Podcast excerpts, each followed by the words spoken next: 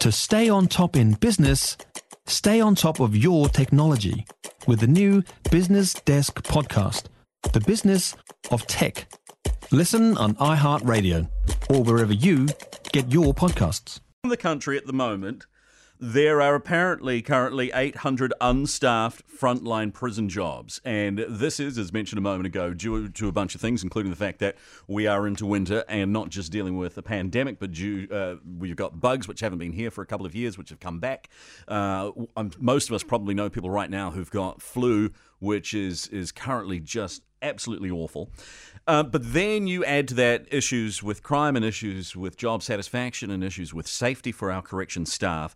And we've got the Corrections Association calling on the government to make operational changes to make their workers feel more safe when they go to work. Now, we did ask for Corrections Minister Kelvin Davis to come on the program. He was unable to be here, but we are very grateful to have Corrections Association President Floyd Duplessis joining us now. Floyd, good afternoon. Thank you for giving up your time on a Sunday.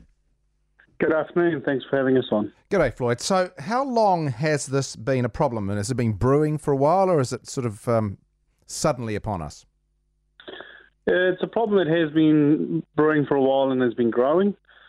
COVID definitely, over the last two years, has put some additional challenges in there that has made things worse. Oh, I think we just lost. Did we lose? Are you back there, Floyd? I yes, think I think I lost the end of that sentence there, Floyd. Uh, so I was saying that it, it is a problem that has been brewing for a while, but unfortunately, the last couple of years under COVID and the changes that that has brought has definitely made it worse. Have the government been um, well? What response have you had from the government? Have they been taking this seriously, or have they just been faffing around? Unfortunately, there, hasn't been any real change. So over the last couple of years, we've had a violence and aggression plan that we've been trying to push through the government and with the department. We have started on that, but none of it has landed. So there's the key difference there, which the minister seems to be missing, has been there's been no meaningful change for the frontline staff, and that's the key difference that we need to focus on. Okay, what meaningful change would you like for frontline staff in our prison systems? So the key changes there is we need more measures to hold prisons to account for violent behaviour. Prisons are more violent than they've been in the past. We've seen a drop in prisoners, and yet there's been an increase in violent violent behaviour yeah. And, threats and action towards staff. Just to put it in, uh, when you say that the inmates have been more violent, there's been more violence against staff. Can you paint us a few pictures on that? How I mean, what are we talking about? So, as an example, 2017 we had the muster crisis which we were we were projecting to hit 11,000 prison, prisoners in prison. Currently, we're sitting at around 7,700 prisoners. So we've had a massive drop in prisoners.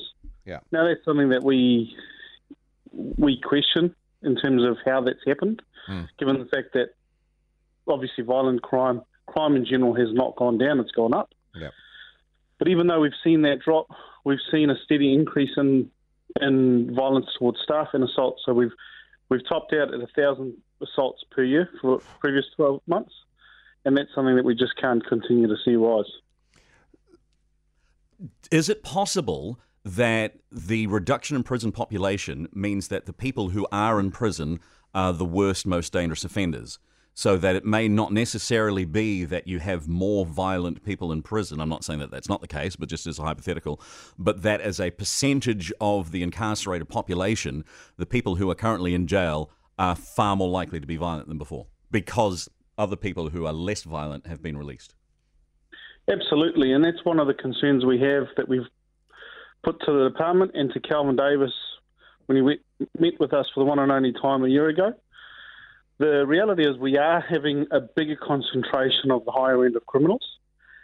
But what that means is we're saying we need to manage our prisons differently. Instead of having a wing where you've got 15 prisoners, historically, what we need to do now is drop those numbers, have less people per wing, spread them out across the prison estate so we can manage them better. We can target the them, have address the behaviour that they are displaying, and help improve that.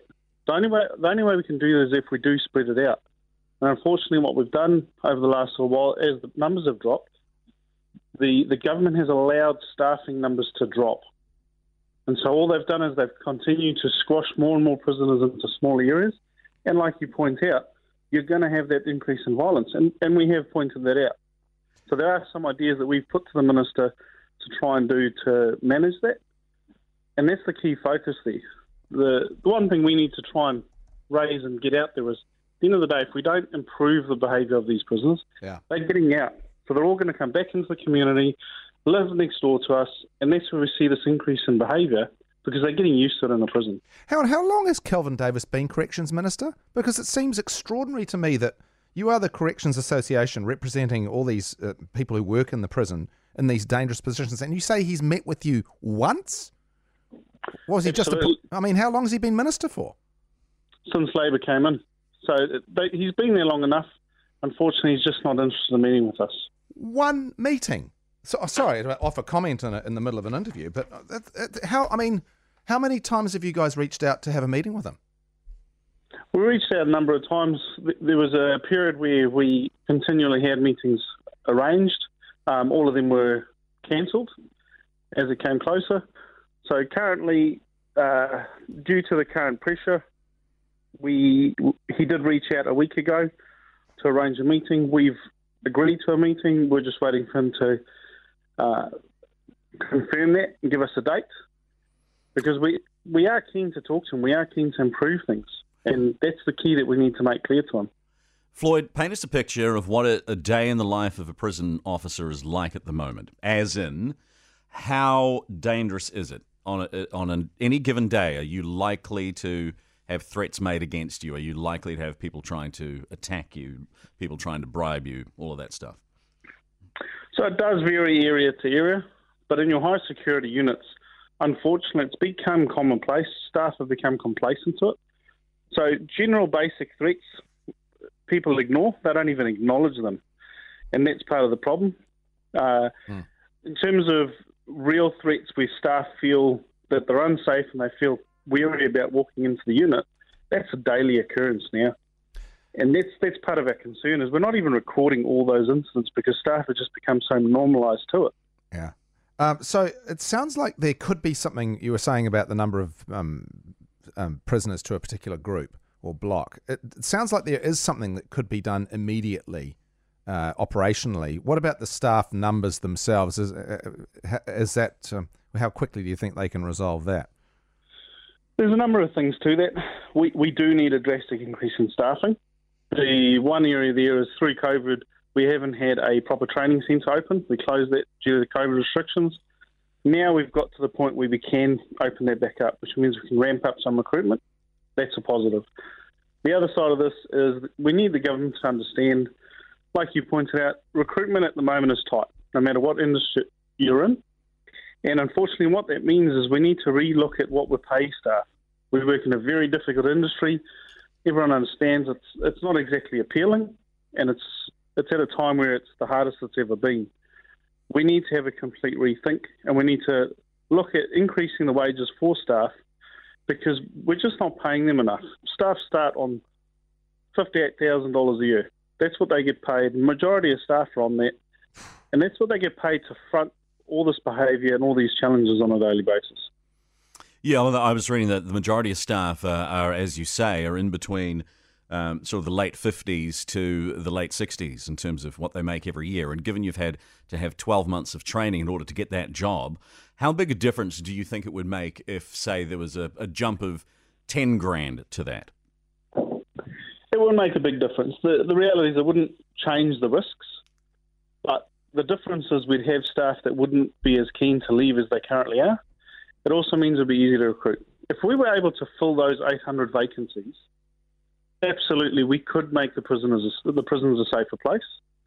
We could manage the place a lot better, and to be to be double-ended, it would be a better place for the prisoners. They'd be able to have more access to more activities and rehabilitation. So it is fundamental, and a 10 grand lift for every salary range would absolutely make a difference.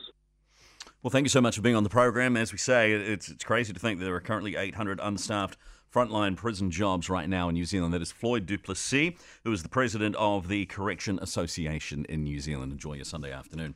22 minutes past three. All right, we're going to change tack when we come back, looking at the Tauranga by election. And this has been won by National Sam Uffindell. Uh, and also another political poll which has come out. Labour is unchanged in the mid 30s. Uh, National is up a tiny bit.